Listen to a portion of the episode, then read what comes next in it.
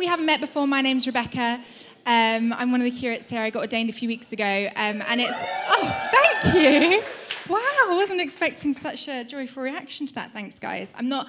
If you saw us a few weeks ago, that would be probably one of the only times you'll ever see us in a collar, me and Colin. So um, I'm not. I'm without collar today. You can imagine it. Um, we've been, for the last two weeks, in a series called Encounters with Grace, which has basically been looking at how Jesus in the Gospels encounters individuals or groups and the re- radical redefinition of who they are that is a result of that um, encounter and of how their lives look different as they come out of that encounter.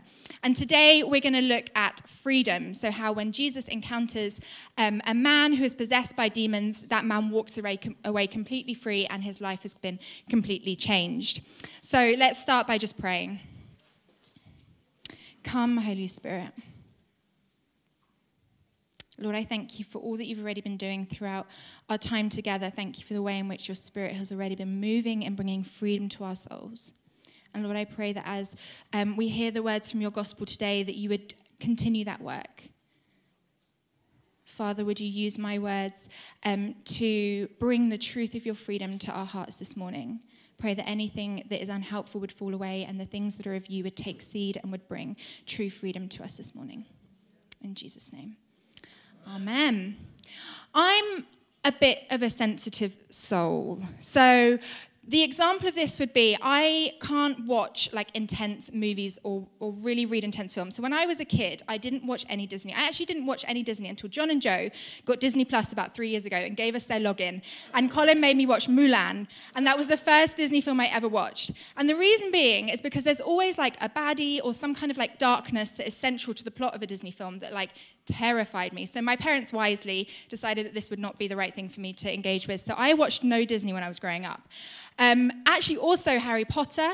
Um, the first time I read Harry Potter was because I was playing Dumbledore in a school play, which that's a whole other thing that was years later. I was like, why did I play Dumbledore? Anyway, um, and I remember distinctly re- reading the book in order to like prep for my very important role of Dumbledore and um, having nightmares that night. Like I remember having to go into my parents' room and I had nightmares about that book. And even like now, um, it's probably one of the biggest areas of contention in our marriage is around what film to watch because we have very different tastes in film. Colin really wants to watch something like Get intense, yeah, and I'm like, I don't want to feel anything. I feel too much when I watch, like, I don't want to feel a thing. Some, it's always, what do you want to watch? Something light-hearted. Please, just something light-hearted. Um, same with books. Like, if I read a thriller, for instance, and I do actually like reading thrillers, but only in daylight. And if I'm reading it before I go to bed and it gets too intense, I either have to read on until it's less intense, or I have to, like, pick up something else to read it, to, like, move me beyond that space. So I was super excited to delve into Mark 5, which is basically a scene from a literal horror movie, as we'll discover. And so listen to this. We're going to read um, verses 1 to 5, which is the setting of the scene. So they, Jesus and the disciples, went across the lake to the region of the Gerasenes. When Jesus got out of the boat, a man with an impure spirit came from the tombs to meet him. This man lived in the tombs, and no one could bind him anymore, not even with a chain. For he had often been chained hand and foot, but he tore the chains apart and broke the irons on his feet. No one was strong enough to subdue him. Night and day, among the tombs and in the hills, he would cry out and cut himself with stones. This is a dark scene, right? So this, like I said, like something from a horror movie. So in a graveyard with a demon-possessed man who's like going wild. He's like, imagine like maybe some mist on the ground. He's coming towards them. It's probably dark because they've just come off the, the scene with the, um, the storm being silenced at night time. So they've come off. It's probably dark. He's like walking towards them. He's bleeding. He's full of, a, full of lots of demons as we'll begin to realize. He has superhuman strength. He's been able to break free of any kind of chains that people have tried to hold him. And he's being, um, he's been thrown out of society. So he's living, the graveyards would have been outside the city. So he's been thrown out of society by everyone else. They've kind of given up on him. So he's being destroyed from the inside out from these demons that, um, that have possessed him. Now, two things for us to note about this situation as we get going. The first one is Jesus and the disciples are in enemy territory here. So they're a long way from home. Um, up until this point in Mark's gospel, Jesus' ministry has mainly taken, over, taken place in the Jewish areas around the Sea of Galilee. And in this scene, they've crossed the sea to the other side, which is pagan Roman land. So it's Gentile land, it's not Jewish territory. Um, it's an area called the Decapolis, which meant 10 towns. So it's this region where there's pagan worship. The Romans are in control. They've invaded that place. They've oppressed and um, crushed anyone that was in their way, really brutal regime, um, in order for their power and their authority to be established in that place. So they're in enemy territory. The second thing is that this scene is unbelievably unclean. So cleanliness and uncleanliness was really important in the Jewish religion, um, and they should have been steering well clear of anything that's unclean. Um, but firstly, so like I said, they're in Roman land, which um, was seen to be unclean land. So anything that was not Jew- Jewish land was the pure land. The second thing is the man himself. So he's possessed. So that is unbelievably unclean. We read he has an unclean spirit. Third thing, they're in a graveyard. Again, unclean. Like the Jewish um, religion stated that if you even just stood on a grave, that made you ceremonially unclean. And then finally, as we'll get to later on the passage, there are loads of pigs in the next field, which is, it will come to be important, but pigs were really unclean animals in the Jewish religion. They don't eat bacon. Um, it's very unclean. So Jesus and the, these good Jewish disciple boys should have been walking way out of that place. But the point of this story, as we'll see, is Jesus strides into enemy land, strides into unclean places, and brings his light and his freedom and, his, um, and drives out any darkness through his power. And what we'll see here is deeply symbolic and really powerful because it's the kingdom of God coming up against the kingdom of darkness, and we see that the victory always lies in the kingdom of God. So let's go back to the man. The man that we see is not free. So if we're thinking about freedom today, like this is a picture of being not free. He was bound to death by darkness. We don't know how long that he's been bound for. We don't know how long he's been possessed for. But um, we can imagine that somewhere along the way, something has begun to take hold in him, and we can see that as it's destroying him from the inside out. It's taking him over. And what we do know is that he's been possessed for a long time. So we see that because he's been taken out of society. It's almost like society's given up on him. It's like we can't do anything with you anymore. Like, get out of our space, get out of our place. You are unclean, you are disruptive, you are destroying yourself and others in all that you're doing. And the fact that he lived in tombs was that he had nowhere else to go. And he had been trying to control what was going on inside him, or people had been trying to control what was going on inside him by binding him with these, um, with these chains. This man was barely human anymore. The Greek word that's used here to talk about being bound is actually the language that's used to bound, bind animals, like to keep animals subdued. His humanity has literally been drained out of him. And a common medical treatment of that time is this thing of binding, because what was believed was that if you can bind someone externally, then you'd be able to bind what was happening internally. But obviously, that hadn't worked. That thing of binding the external in order to subdue the internal had failed on these people. They had run out of ideas. So he ends up where darkness always ends, which is isolated, hurting, dehumanized, and walking towards death. Now, darkness and death will look different for each of us. I'm not going to downplay the fact that um, there is evil in the world and that there is very much a battle between two kingdoms going on. But for us, darkness in ourselves and in the world around will look really unique to your situation and what is going on in yourself and in your life. But I want to widen this out because darkness is in all of us and darkness is in our lives all around. There are parts of our souls and our lives that still need to have the full freedom of Jesus brought to us and the full light of God that comes in and breaks the chains that are keeping us from the freedom that He promises. How often do we try and do that thing of um, binding ourselves with external things that we think are going to subdue or heal the internal things that are going on in our souls? Might be holding on to a relationship that um, is actually leading you towards um, the opposite of life, but it's filling a loneliness, a hole of loneliness within you. Or maybe what looks to be socially acceptable levels of drinking is actually filling a void and a pain that is going on inside of you that you've never dealt with. Or maybe it's throwing yourself harder and harder into work because you feel like everywhere else in your life is a failure and it's the only place that you can feel any semblance of success addictions, addictions to porn, eating disorders, gambling, things that are masking what's actually going on inside of us that we're trying to control with external ways. Maybe it's thought patterns, the lies that circulate around our mind that lead us away from the freedom that Jesus wants to release to us and into bondage and death. We all have those areas in our lives. We all have darkness in our lives, in our souls, that Jesus wants to bring his life and his freedom and his light into. We all have those parts.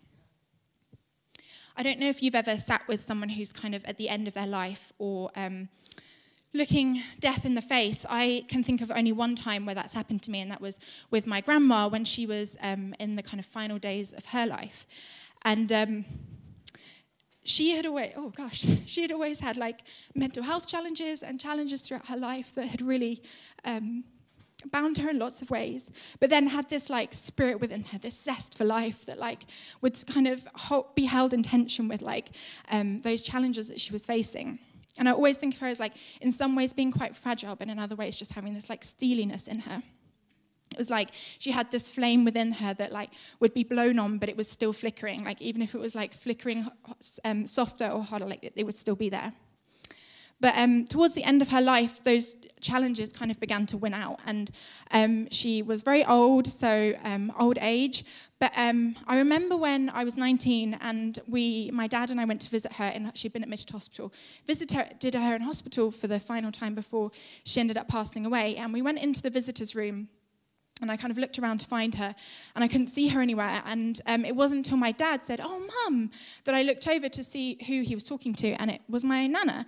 And I hadn't recognized her. Um, my nana was, if you imagine the queen, that's like what she looked like like perfectly permed hair, very put together clothes, like always smelt lovely, um, had these like alive eyes, very interested, kind. Um, but the woman that was sitting there, I hadn't even recognized. Her hair was really lank, it hadn't been done, which I'd never seen before. Um, she was wearing clothes that I wouldn't have normally seen her in. It was just like whatever she, I guess they had put her in. Um, her eyes were like were empty, like that kind of interest, that that that glow was wasn't there anymore. It was almost like she'd become a shell of herself. And the only way that I can really describe it is that like um, a part of her, a big part of her, had actually already died, and that sh- her body was still there, but like her something inside her had, had died, and it was awful. It was so so sad to see her just like caved in on herself, sitting there like with nothing left to give at the end of her life. And fortunately, like when I think back on her, like she died shortly after that, but when I think back on her and my memories of her, like what I remember is the 20 years of who I remember her to be, um, not that moment. Like I don't remember her as that moment, even though that was the last time I, I saw her. Um, but what it did leave me was, with was this picture of um, how death what it looks like when, when death begins to take over and when a part of ourselves begins to die and, it, and life begins to like um, pour out and, and it becomes empty. Because that's what darkness does. Like darkness and evil at work in the world actually lead to death. They lead away from life. They distort the image of god within us the person that we are created to be who we are to the point where we can't see our true freedom or our true purpose anymore the opposite of freedom is death. And when we begin to partner with things that are not of God, whether that's as simple as ideas and thought patterns or as complicated and complex as addictions um, and compulsions, they gain authority over us and they begin to bind us. When we believe lies over ourselves or get led down paths of unhealthy behavior, we find ourselves losing life instead of gaining it. And what we're faced here with this story is the reality of darkness both in the world and in ourselves, right? But what this story ultimately gives us is the truth of where the victory lies. And that's what we're going to get to now because the victory does not lie in the darkness and the evil and the demons. The victory lies in Jesus and his freedom and his light that he brings in in encounters with us in his power. So, what we're going to see here as we read on is that Jesus brings freedom and restoration, new life to the man himself, and defeats the very powers that have bound him from the inside out. So let's read in verse 6. When he saw Jesus from a distance, he ran and fell on his knees in front of him. He shouted at the top of his voice, What do you want with me, Jesus, Son of the Most High God? In God's name, don't torture me. For Jesus had said to him, Come out of this man, you impure spirit. Then Jesus asked him, What is your name? My name is Legion, he replied, for we are many. And he begged Jesus again and again not to send them out of the area. A large herd of pigs was feeding on a nearby hillside. The demons begged Jesus, Send us among the pigs, allow us to go into them. He gave them permission, and the impure spirits came out and went into the pigs. The herd, about 2,000 in number, rushed down the steep bank into the lake and were drowned. Now, in this time, naming something meant that you had power over it. So the demon says to Jesus, What do you want with me, Jesus, Son of the Most High God? He's naming Jesus. And this is actually the first time in Mark's Gospel where Jesus has been recognized for who he truly is the Son of the Most High God, the Son of God. This demon is staking out his ground. He's saying, I'm going to take the power over you, and I've got power over this man because I can name who you are. But Jesus turns the whole thing on its head. He, he asks the demon his name. He's not going to play the game of, of like naming power, he's going to display his power um, and his freedom. Now, the demon says, My name is Legion. And a legion was about 6,000 troops, um, Roman troops. Um, so lots of demons going on here. And the Rome was, Rome was seen as the enemy, like Satan incarnate, right? So we see two things going on here. Firstly, we see the freedom that Jesus is going to bring to the man himself. But we also see a foretaste of what Jesus is ultimately going to go, do on the cross, which is defeat any external power of evil that tries to take hold over anything that is not of God. This man has somehow partnered with the powers of the world, the narratives of the world that are leading him away from death, and that ultimately have overcome him and destroyed him. N.T. Wright, who's a um, New Testament scholar, talks about how this man has like become obsessed with Rome, obsessed with the powers that are at play and that have overcome this man's country. These outer powers have so overtaken this man that they have completely destroyed him internally. Now, Jews and non Jews both wanted to see Rome completely overcome and destroyed because they were brutal, like we said at the beginning. They were oppressing people, they were robbing life of people. And at this time, the sea itself was seen as a, um, as a symbol of evil. So if you ever read the book of Daniel, um, Daniel talks about the sea or water as the place where monsters come from. And there was this desperate hope, this desire in the people there to see Rome, the greatest monster of the time, overcome and thrown back into the sea. So, in this moment of confrontation, Jesus brings this powerful, um, this moment of the two kingdoms coming together, this powerful head to head of who's going to win out the powers of darkness or the powers of light. And what happens? Jesus casts the demons out of the pigs, and the pigs run back into the sea and they drown themselves. Evil gone to evil. And in this moment, God's kingdom establishes itself as one of healing and freedom in that man, but also a foretaste of what he will ultimately do on the cross as restoration and freedom for all of humanity and the whole world in um, his victory over death and bondage and anything darkness that would hold us on the cross. Now, we're obviously not possessed by Rome, thankfully, but I do think that there are outer powers, if you want to call it that, that we can buy into, that we can become, as N.T. Wright would say, obsessed with. Consciously or subconsciously, we might have sleepwalked into it, we might be intentionally trying to numb things that are going on inside of us. Narratives of the world instead of choosing the freedom that is on offer in Jesus. And here's the biggest lie that I think we've bought into about freedom freedom is about me, freedom is about my freedom that I can create for myself and taking off any form of external authority that will stop me from doing what I want to do. Because here's the thing about freedom in our world. Up until the Enlightenment, um, freedom was defined as the power to pursue something that's good.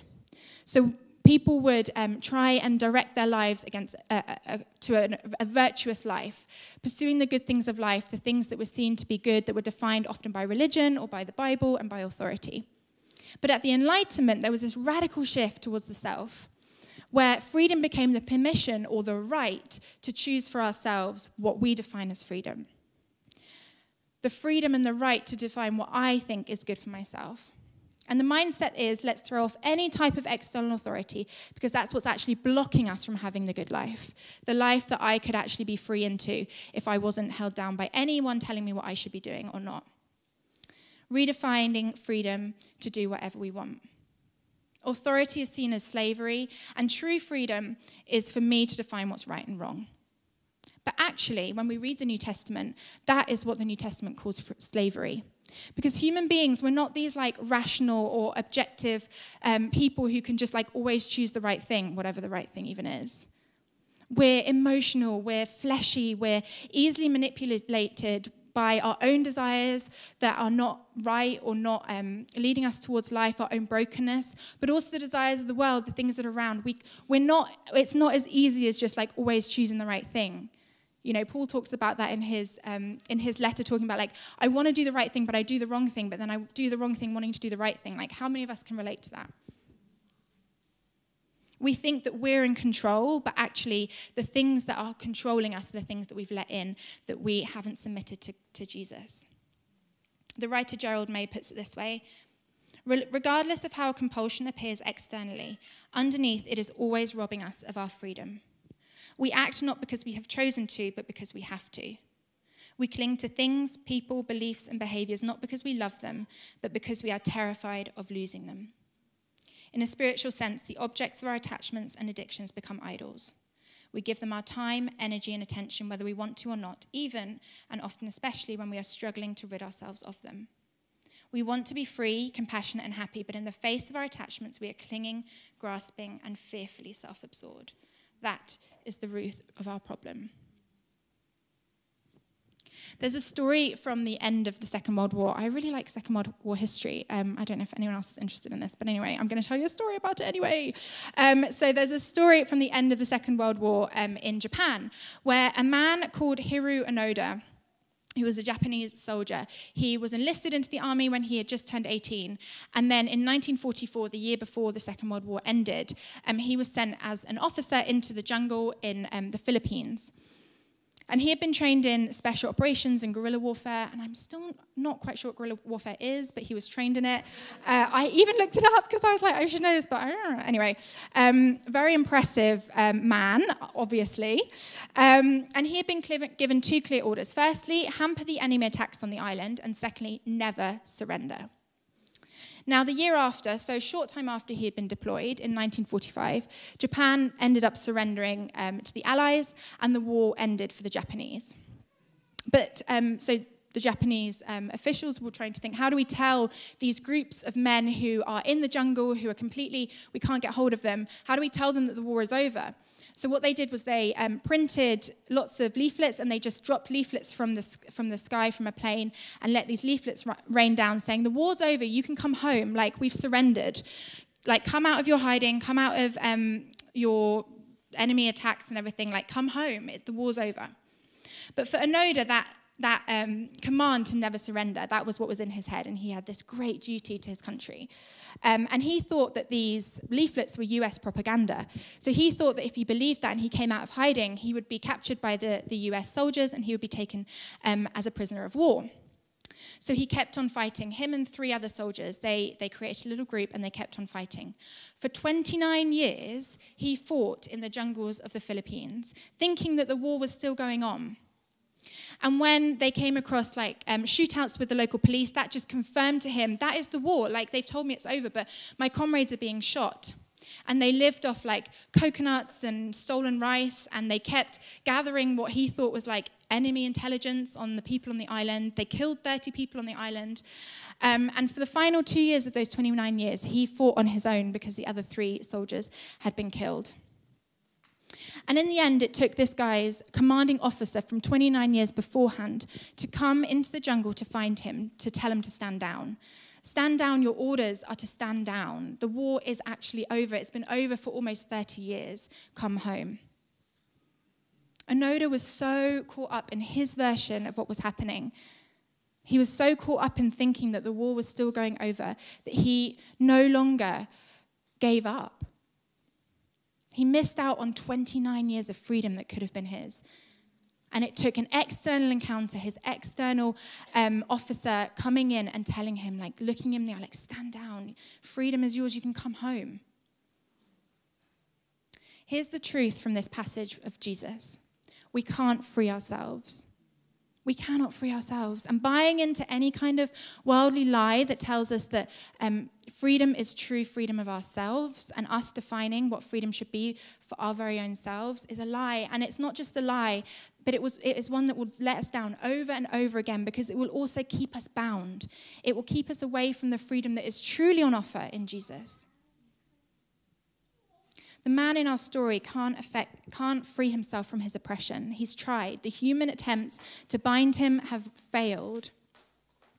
We need Jesus and an encounter with the Holy Spirit to bring us that truth of freedom and to set us free from the things that bind us. And then we get to walk into a life of freedom that is redefined by freedom in submission to Christ. Verse 14 those tending the pigs ran off and reported this in the town and the countryside, and the people went out to see what had happened. When they came to Jesus, they saw the man who had been possessed by the legion of demons sitting there, dressed and in his right mind, and they were afraid. Those who had seen it told the people what had happened to the demon possessed man and told about the pigs as well. Then the people began to plead with Jesus to leave their region. The only person who can set this man free and restore the image of God as a child of God within this man is Jesus. He is fully restored to the dignity. He's sitting there in his right mind, dressed again in clothes, able to communicate, healed, and able to step into the life that Jesus had created him for, God had intended for him. Because true freedom is life. The freedom that is found in Jesus and through his spirit is the life of freedom that he invites us into today. And what is that life? It's one of freedom that we walk in as we are conformed day by day, step by step into Jesus himself. The image of Christ himself, the freest person who ever lived. Jesus is the picture of freedom. And as we're conformed into his image, we step more and more into that freedom. Through one encounter with Christ in this story, our man goes, from being dead, dehumanized, self destroying, animalistic, to being alive again, alive in Christ, human, dressed in clothes, sitting there having a conversation again. And I imagine the crowds as they begin to um, press around to see what's happened that they barely, maybe even don't recognize. And they have to like double take, like, is this that man that we threw out of our town because he was wild? He was a wild, madman. Like, is that the man? They're afraid, they're st- scared, so much so that they ask Jesus to leave. They can't take the freedom that Jesus has on offer for them. Because sometimes true freedom is so scary and maybe even offensive that we can't take it. We have to push it away. And Jesus has to leave the region at that moment. As Jesus was getting into the boat, verse 18, the man who had been demon possessed begged to go with him.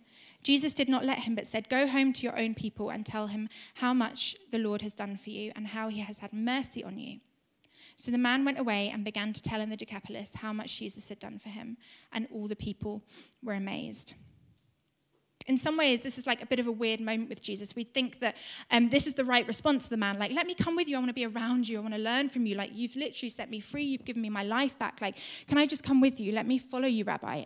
But Jesus is saying, no, no, no. Like, stay here. You can't come with me.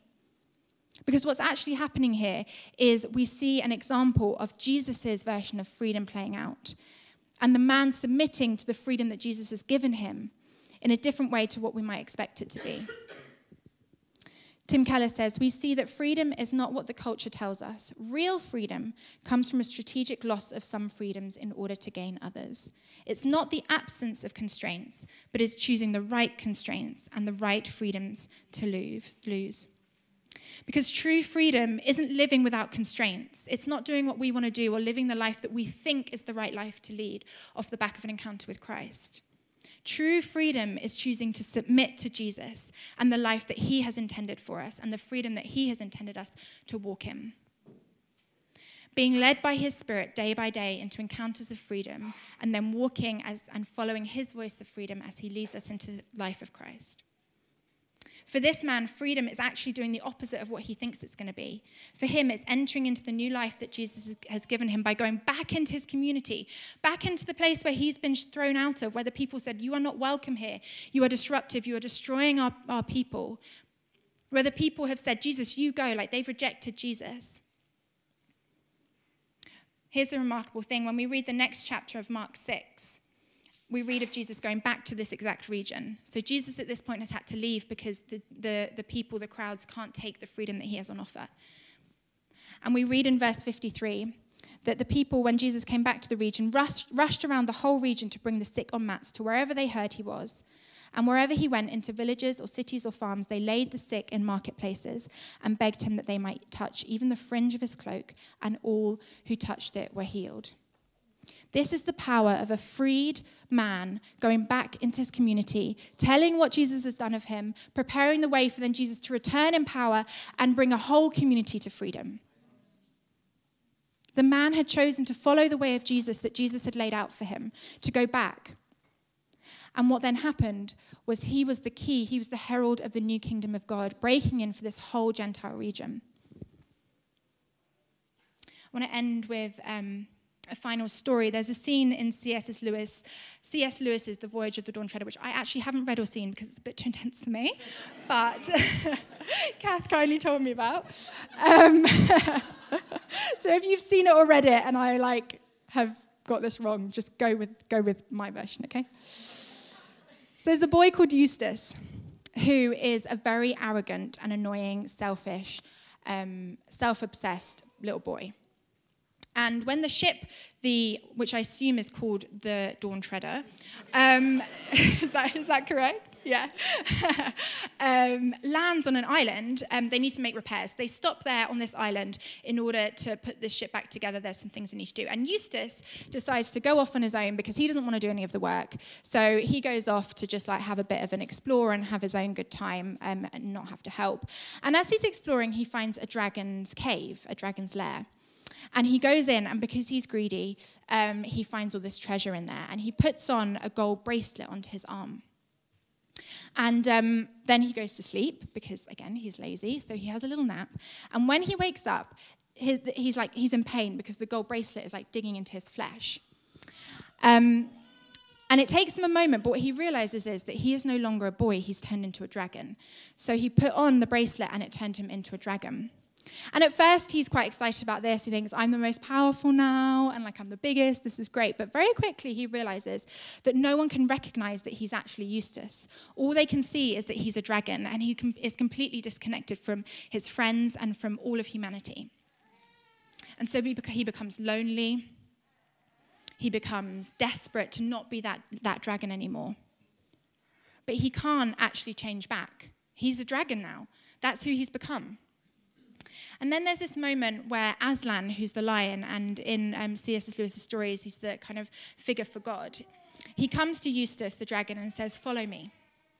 And Aslan leads him to this large well or large pool. And Eustace the dragon is so desperate to get into the water because he thinks if I can get into the water, this pain that I'm living with from, from the flesh that is being like um, torn by the treasures he's wearing, like it will be able to be subdued. Like the pain will begin to, to, to go down if I can just get into the water. But Aslan says to him, like, you have to get undressed first. Before you can get into the water, you have to get undressed. So he begins clawing at himself, clawing at his scales, trying to get the, the dragon scales off him. But he can't, like, the scales aren't coming off, and all he's doing is causing himself more pain. And he tries three times, and after three times, he gets desperate because he's thinking, I'm never going to stop being a dragon. I can't stop being a dragon, but I desperately want to become a boy again, the person that I was meant to be. And then Aslan says to him, you're going to have to let me undress you. And when Eustace is later telling this story to his friends when he um, has become a boy again, he says that he was so scared of Aslan's claws because he thought it was going to be so painful. But he got so desperate from being a dragon and wanting to be a boy again that he just, he just gave up and he let, he let Aslan go for it. And I'm just going to read what he says when he describes the experience of having these scales taken off him. The very first tear he made was so deep that I thought it'd gone right into my heart. And when he began pulling the skin off, it hurt worse than anything I've ever felt. The only thing that made me able to bear it was just the pleasure of feeling the stuff peel off.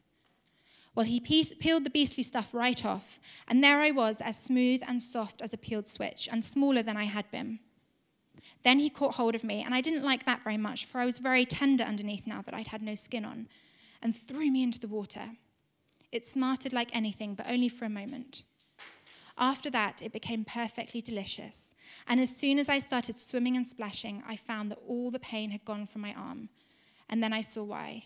I turned into a boy again. We can't free ourselves.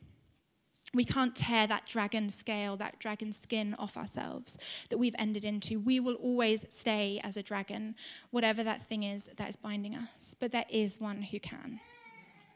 And it might hurt, and it probably will be uncomfortable. And we might not even recognize who we are once we become a boy again. But we will be free. And we will be more of the people that God has created us to be. And we will then be able to carry that freedom to people who are also desperately caught up and bound and are looking desperately for freedom in places that is not serving them. And then we will be able to swim and splash and jump into that water without pain in true freedom. C.S. Lewis writes this right at the end when he talks about Eustace. It would be nice and fairly nearly true to say that from that time on, Eustace was a different boy. To be strictly accurate, he be- began to become a different boy. He had relapses. There were still very many days where he could be very tiresome, but most of those I shall not notice. The cure had begun.